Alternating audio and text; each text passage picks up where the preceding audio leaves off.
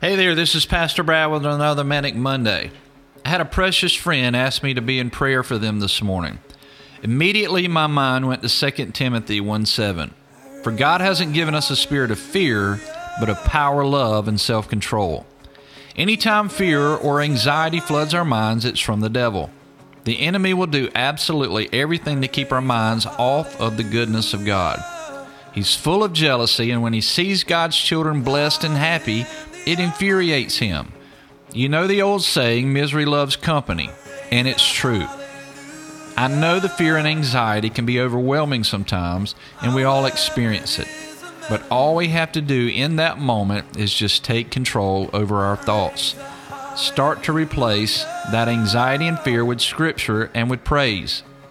2 Timothy 1 7 is a good go to. There's a new song out by Bethel Worship called Raise a Hallelujah. This is a great praise song to listen to when these thoughts of fear and anxiety flood our minds. Next time these thoughts try and control your mind, try these things. I know they will help.